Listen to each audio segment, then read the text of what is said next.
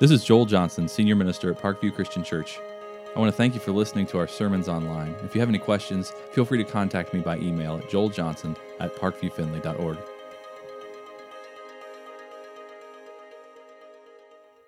Now we continue our story following Jesus to the cross. Uh, just to, to refresh our memories over the past two weeks, we've been focused primarily on what took place uh, that, that night uh, as Jesus was taken before the Sanhedrin and questioned, placed on trial. They then took him to Pilate, the Roman governor, to be tried, questioned by Pilate as well. Pilate sent Jesus to Herod, another Roman official, who sent Jesus back to Pilate.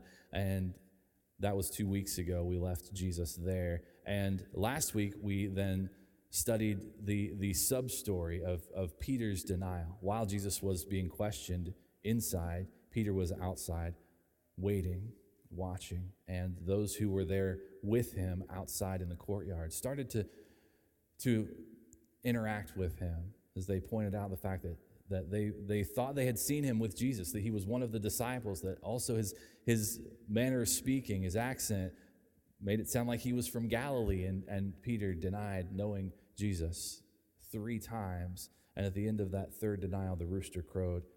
And we talked about what that, what that denial meant for Peter and what what acknowledging and denying Christ means in our lives. Today, uh, we're going to come back to Jesus there with Pilate and uh, study through the events that took place uh, the next day as Jesus was taken to be crucified. This morning, we'll be reading through some, some significant portions of Scripture as we continue on that journey with Jesus. We're going to begin in Matthew chapter 27 verse 15. If you have a Bible and you want to open up and read along with me, please do so. The words will be on the screen behind me. Also be in the YouVersion app if you want to use that app on a phone or tablet. Open the app and search under events for Parkview Finley, and you'll find scripture and sermon notes there together. This is verse 15. Now, it was the governor's custom at the festival to release a prisoner chosen by the crowd. At that time, they had a well known prisoner whose name was Jesus Barabbas. So when the crowd had gathered, Pilate asked them, Which one do you want me to release to you, Jesus Barabbas or Jesus who is called the Messiah? For he knew it was out of self interest that they had handed Jesus over to him. While Pilate was sitting on the judge's seat, his wife sent him this message Don't have anything to do with that innocent man, for I have suffered a great deal today in a dream because of him. But the chief priests and the elders persuaded the crowd to ask for Barabbas and to have Jesus executed.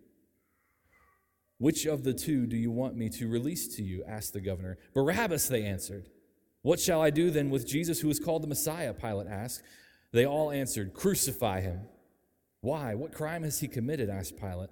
But they shouted all the louder, Crucify him.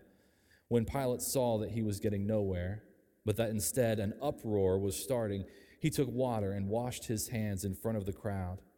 I am innocent of this man's blood, he said. It is your responsibility. All the people answered, His blood is on us and on our children. Then he released Barabbas to them, but he had Jesus flogged and handed him over to be crucified. This is a significant moment in the course of our story with the crowd outside, Pilate standing with these two men ready to hand one of them over. It's a, it's a very clever ploy on Pilate's behalf to recognize this opportunity, this custom that had been a part of the, the celebration of the Passover, that one person who was being held, who had been on trial, would be released to the crowd, set free. And Pilate allowed the crowd to determine which of those prisoners would be released. He saw this as an opportunity to to let Jesus, who he had deemed to be innocent, go. And yet the crowd was unwilling. They wanted Jesus to be crucified, stirred up by the religious leaders, the Sanhedrin that was standing in and amongst the crowd. They called for the execution of Jesus. Now, personally, I'm worried about the kids of the people in the crowd. Now, I don't think any kids would be up this late at night standing out in front of a Pilate's residence, waiting for this verdict to be rendered, waiting for Jesus to be taken to be executed. But can you imagine the feeling of those kids when their parents said, Let his blood be on our heads and on our children? If I'm standing there like, Dad, no, shh, shh, I do not want responsibility for this. You speak for yourself, leave me out of it. But the crowd was so insistent that Jesus be sent to be executed. They were willing to take that responsibility. And that, that really is what they were saying. This is a, a, a manner of speech uh, of that time rather than saying, literally, we're going to let the blame and the blood be on the heads of our children. It's figuratively speaking. We take responsibility and we believe it so much that we're going to, to bring up the name of our children. But, but this idea of responsibility truly is one of the difficulties that's presented to us by the gospel writers. Jesus is heading to the cross. Who's responsible? That, that's, that's really what, what we're, we're talking about here. Who's responsible for the death of Jesus? The religious leaders saw this opportunity as a way to have Jesus executed and to have no one look at them as if they were to blame. When the Romans crucified someone, they were only permitted to crucify someone who was a slave or who was not a part of the Roman Empire. Any Roman citizen could not be executed by crucifixion. And so, for the religious leaders to have the Romans perform this execution would have drawn the attention of the crowd away from them, even though it was the, the religious leaders who had put Jesus forward, who demanded that Pilate end his life. They were trying to back away from responsibility in that process. They didn't want the crowd to turn on them. They've been looking for a way to keep Jesus from drawing the attention of their people away from the Jewish faith. They were looking for a way to end this embarrassing situation, having this, this man in their eyes, having this man who had ridiculed them, this man who had, who had made them look foolish, this man who had defied them again and again and again, to be taken away from their lives so that they could regain the respect that they once had in the eyes of their people. They saw this as a perfect fit, not only in terms of the situation, but in terms of the, the image that it would have given Jesus in the eyes of the people. There's a passage in, in the Old Testament, in the book of Deuteronomy, that says, Anyone who's hung on a tree is under God's curse. And so, for the religious leaders, they wanted to present this image of Jesus who had claimed to be the Messiah, who claimed to be the Son of God. They wanted to present him in front of all the people as someone who not only wasn't the Son of God, but who was under God's curse because of the way that he died. And so, this opportunity that presented itself was a perfect situation for them to have Jesus finally to be rid of him and yet also not look like they were to blame. And then we have Pilate, who is certain that Jesus is innocent after questioning him, after, after sending him to Herod and, and, and, and having a conversation with him after that. He, he's determined that Jesus is not guilty of what the religious leaders claimed he was. He tried to have Jesus beaten and released. Here's an innocent man. I know you all think he's guilty. I'll just beat him and release him. Apparently, that's the thing to do in Rome when someone's on trial and they're innocent. You beat them anyway and let them go. That was Pilate's compromise. Instead of having him executed, was to publicly have him beaten up and sent on his way.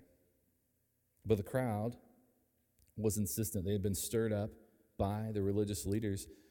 And the crowd getting louder, rising in intensity, Pilate was put under a lot of pressure. Now, remember the pressure that Pilate would have faced as the Roman governor, responsible for keeping the peace in his region for the sake of Rome. That ultimately was his highest responsibility the peace. The religious leaders were pressuring him to execute Jesus, saying that Jesus was stirring up the people. They had this crowd gathered around him, and they were in the crowd getting the people to call for the death of Jesus. And as the crowd's intensity grew, Pilate recognized the pressure that was mounting to somehow pacify this crowd. And so he determined the best way to do that would be to give them the choice. And as he felt that pressure from the crowd, as they continued to call for the death of Jesus. Notice how he tried to remove responsibility from himself as he very publicly washed his hands in front of the, the entire crowd, in front of the Jewish people, in front of the religious leaders. I don't want responsibility for any of this. This is on you. This is not me, this is you. And they accepted that responsibility. Let his blood be on our heads and on the heads of our poor children who have no choice in the matter. But that's the question of responsibility. The religious leaders calling for Jesus' death, the crowd accepting responsibility, and Pilate, who's allowing all of this to take place. He's allowing the crowd to demand that Jesus be crucified. And even though he has a, a seat of positional authority, he's not exercising that authority. He's allowing the crowd to make the decision for him. And while we see all of these different groups and individuals vying for responsibility or trying to pass responsibility onto other people, what we need to acknowledge here is that ultimately Jesus is responsible for his death. If Jesus didn't want to lay down his life and be crucified, he could have at any time chosen another path. He could have at any time called on the power of God. But in doing so, would not have fulfilled God's will, would not have fulfilled God's plan for redemption for the world. Jesus took responsibility for the situation, stepped forward of his own accord, so that he could take the place of the guilty, even though he was innocent, so that he could lay down his life to bring about forgiveness that was his decision, that was his responsibility, and he took it willingly.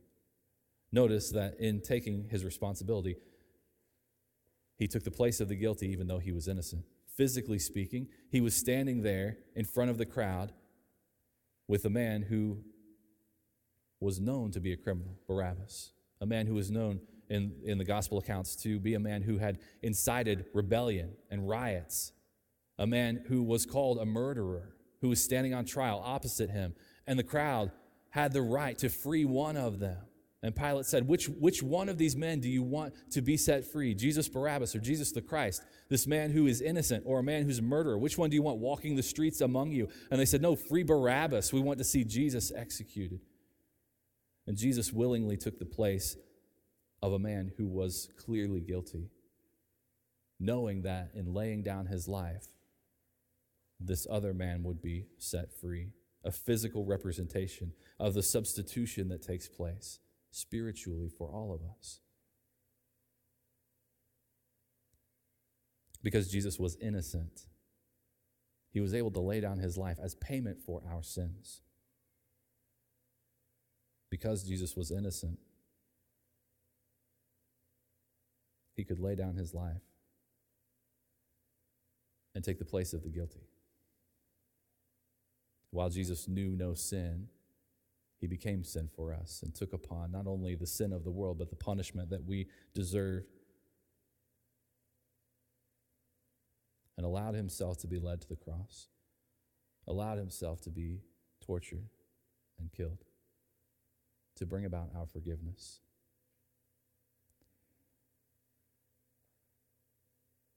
Now, this is a difficult part for us to wrap our minds around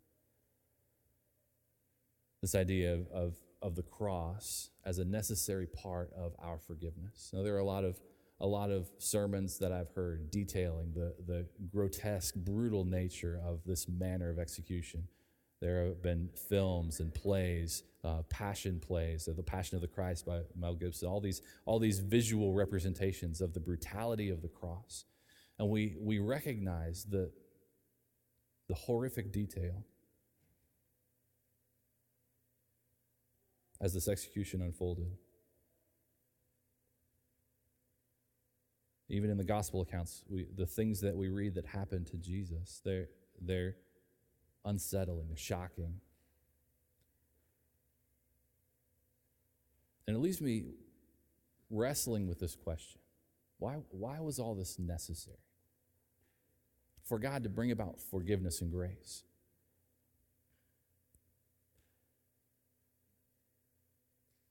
Couldn't there have been some other way? Why, why the cross? Why, why did Jesus have to submit to this kind of torture, to have his body be torn apart, broken, his blood to be shed?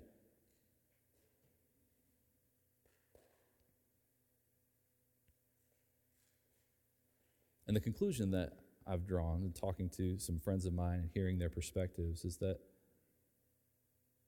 this manner of execution is important for us to recognize the, the measure of our sin, that the brutality of the cross is the same measure brutal as our sin is horrible and disgusting.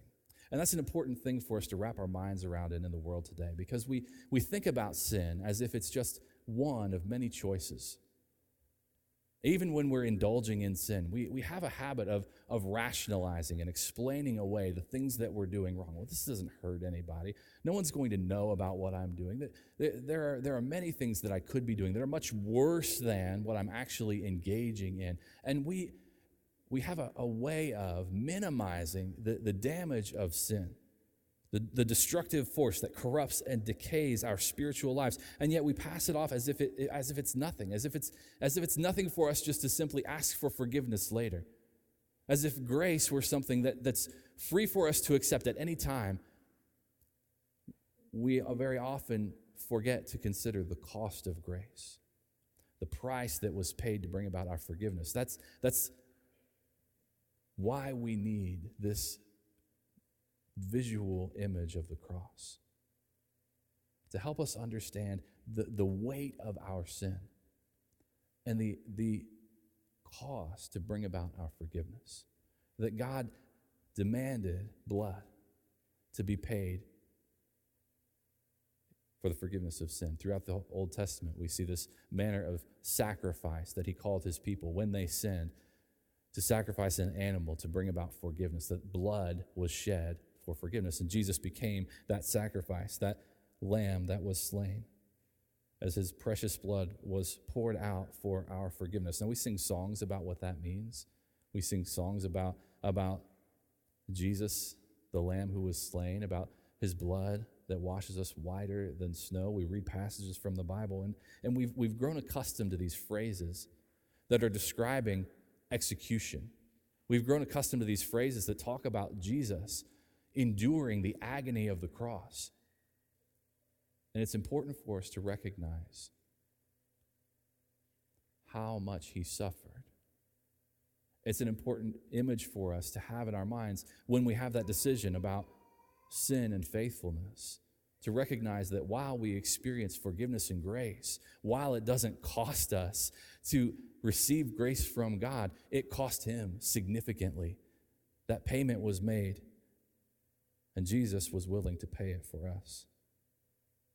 And we recognize the weight of sin, how truly ugly it is, and what it does in our lives, the cost of forgiveness. The story continues in verse 27.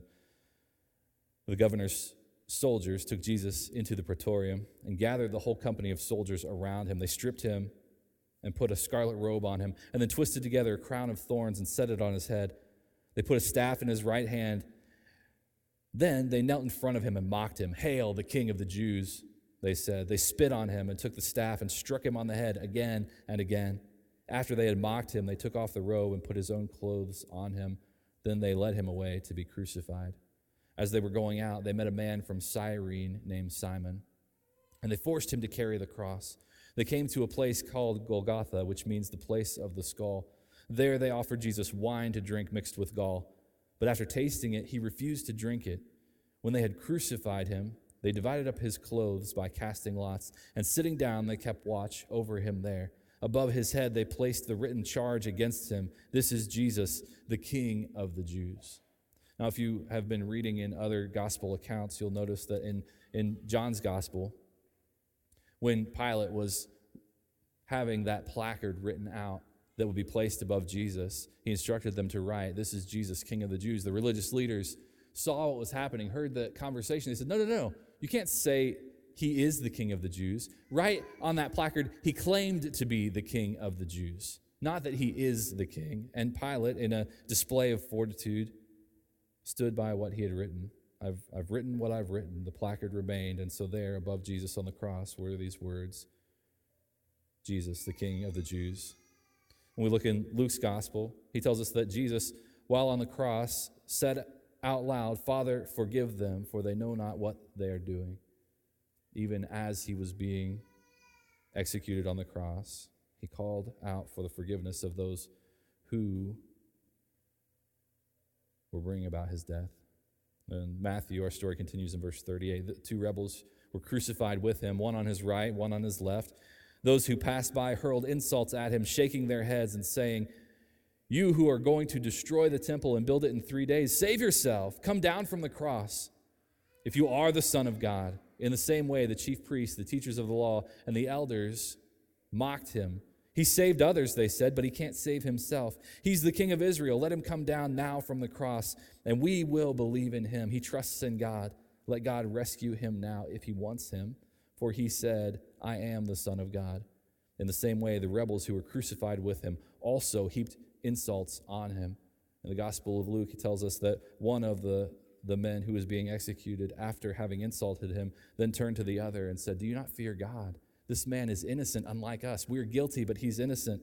He certainly doesn't deserve to die. And then asked Jesus, Remember me when you come into your kingdom. And Jesus responded, Today you'll be with me in paradise, illustrating the power, the authority, and the right that Jesus had to forgive sin. The same right that he had exercised throughout his ministry and life, defying what the religious leaders thought he could do. Only God can forgive sin. And yet, that's what Jesus did as he was performing miracles, as he was healing those who couldn't walk. He forgave sin as he was healing them. Physically, he healed them spiritually. Only Jesus has that right. Only Jesus has that authority. Only Jesus has the power to forgive the sins of those who come to him.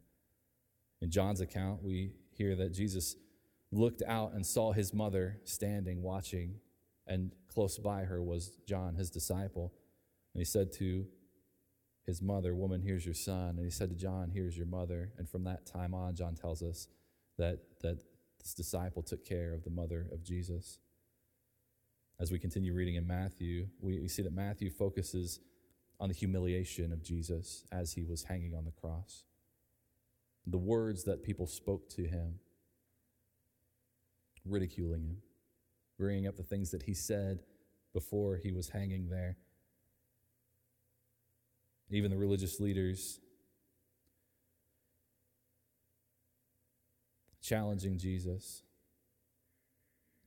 challenging his relationship with God, challenging his identity as God. We've never believed in who you are. But if you call on the power of God and miraculously come down from the cross, now we will believe you. Save yourself. You've saved others. Call on the power of God to free you from this death. Notice how ironically similar these words are to words that Jesus heard at the beginning of his ministry when he had been in the wilderness for 40 days fasting and praying, and Satan came to tempt him at the end of that fast. And he said, Turn these rocks into bread and end your hunger. Throw yourself off of the temple and call on the power of God to send his angels to rescue you Look out over the nations. Bow down to me, and I won't contend with you for the people. I will, I will surrender them all to you. Those are, those are the words that, that Satan tempted Jesus with. And now the religious leaders are standing in front of Jesus on the cross, saying, Call on the power of God to free yourself. Call on the power of God to save you from this pain, and we'll believe in you. The same temptation that was present at the beginning of his ministry is present in his life. Come down. End this torture, and we will believe. That's an incredible measure of temptation. If you will recall when Jesus was in Gethsemane and he wrestled with God in prayer over the idea of going to the cross and the cup of suffering that he would have to endure, and he made that decision there in the garden. If there's any other way for this cup to be taken from me, but not my will, but yours be done, Lord. And Jesus surrendered to the will of God and made a decision to be faithful to the end, to lay his life down. And yet, now that he's on the cross, he's being challenged to change his mind, challenged to step away from the suffering, to free himself from that pain. This is the example we have in Christ that Faithfulness is about continually choosing to be faithful. Continually choosing to be faithful to his calling in our lives as we're continually faithful to him. And what we see here is that there's always a decision to make about faithfulness. That's the power of choice that we've been given. The faithfulness isn't something that we decide at one point in our lives when we accept Christ as Lord and Savior. I'm going to be a faithful person. And forever after that, we are deemed faithful. Faithfulness is a choice that we make every day. Faithfulness is a, is a decision that we're challenged with every moment of every day about whether or not we're going to remain on that path of faithfulness that God is calling us down, or whether we're going to choose to set our feet on a different path. And that decision confronts us time and time again as temptation is present in our lives to, to make that decision, not once for all, a decision that we have to continually make about the way that we're going to live our lives, whether or not we'll remain faithful to the Lord or whether we'll choose to follow temptation, choose a different path. Jesus was continually living in his decision to fulfill his sacrifice on the cross. Not one that he made in the Garden of Gethsemane and followed automatically, but one that he was tempted to walk away from and had to choose to remain faithful. It presents for us an incredible example as we think about what temptation means for us, how we can live our lives faithfully obedient to the will and way of God, how we can live our lives standing in the face of temptation, deciding between what is right and what is easy, deciding between what is right and what is selfish, deciding between what is faithful and what is unfaithful. It's a continual choice that we have to make. And we recognize that faithfulness isn't a passive experience. We cannot let events transpire and hope to remain faithful. We cannot wash our hands of responsibility and hope to remain faithful. That's what Pilate did. I, I'm going to let you decide for me. I, I, I wash my hands of all responsibility. This decision is on you. In the face of the crowd, Pilate allowed an innocent man to be killed because he was passive. That's not a, that's not a faithful choice. In our lives, as we face temptation, we can't sit back and allow events to unfold around us. We can't sit back and let other people make decisions for us. We have to be actively engaged in the process, choosing decisively to stay on the path of faithfulness if it's the path that we're going to follow.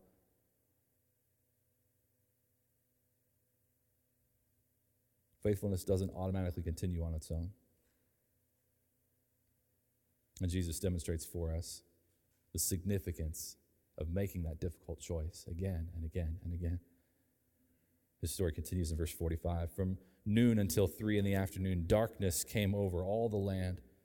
About three in the afternoon, Jesus cried out in a loud voice, My God, my God, why have you forsaken me? When some of those standing there heard this, they said, He's calling Elijah. Immediately, one of them ran and got a sponge. He filled it with wine vinegar, put it on a staff, and offered it to Jesus to drink. Then Jesus said, Oh, the rest said, Now leave him alone. Let's see if Elijah comes to save him.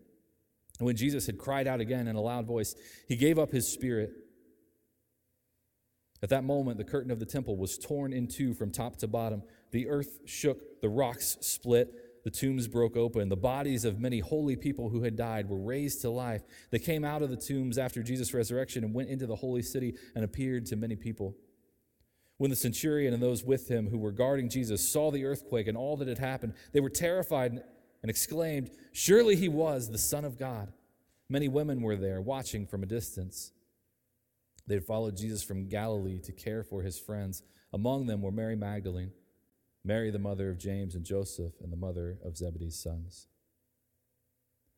Now, each of the gospel accounts, as we read through these events, provides a different perspective of what took place, and we hear not conflicts in the story, but different things that those writers remembered and reported to us. As Jesus cried out in a loud voice, uh, Luke wrote that Jesus said, Father, into your hands I commit my spirit before he died. John recorded Jesus is saying, It is finished. Jesus sacrificed himself to provide grace. He made a willful choice to be faithful to God's will, to bring about grace for mankind. He laid down his life.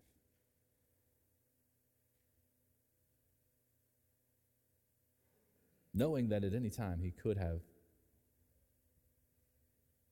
chosen a different path. At, at any time he could have decided to let that cup pass from him. But he knew, according to God's will, that there was no other way to bring about forgiveness and grace if he chose not to endure the cross.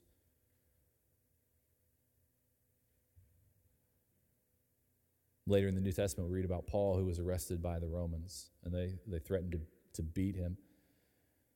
Paul stopped them because he was a Roman citizen and they didn't have any right to exact punishment on him without a trial. That was, that was his right to stop things before they went too far. Jesus had greater authority than Paul. He had greater power at his disposal, and yet he chose not to use any of them. He could have intervened at any time, calling on the power of God, performing a miracle of himself simply choosing a different path. And yet, he willfully laid down his life to, to bring about grace for us, to provide forgiveness.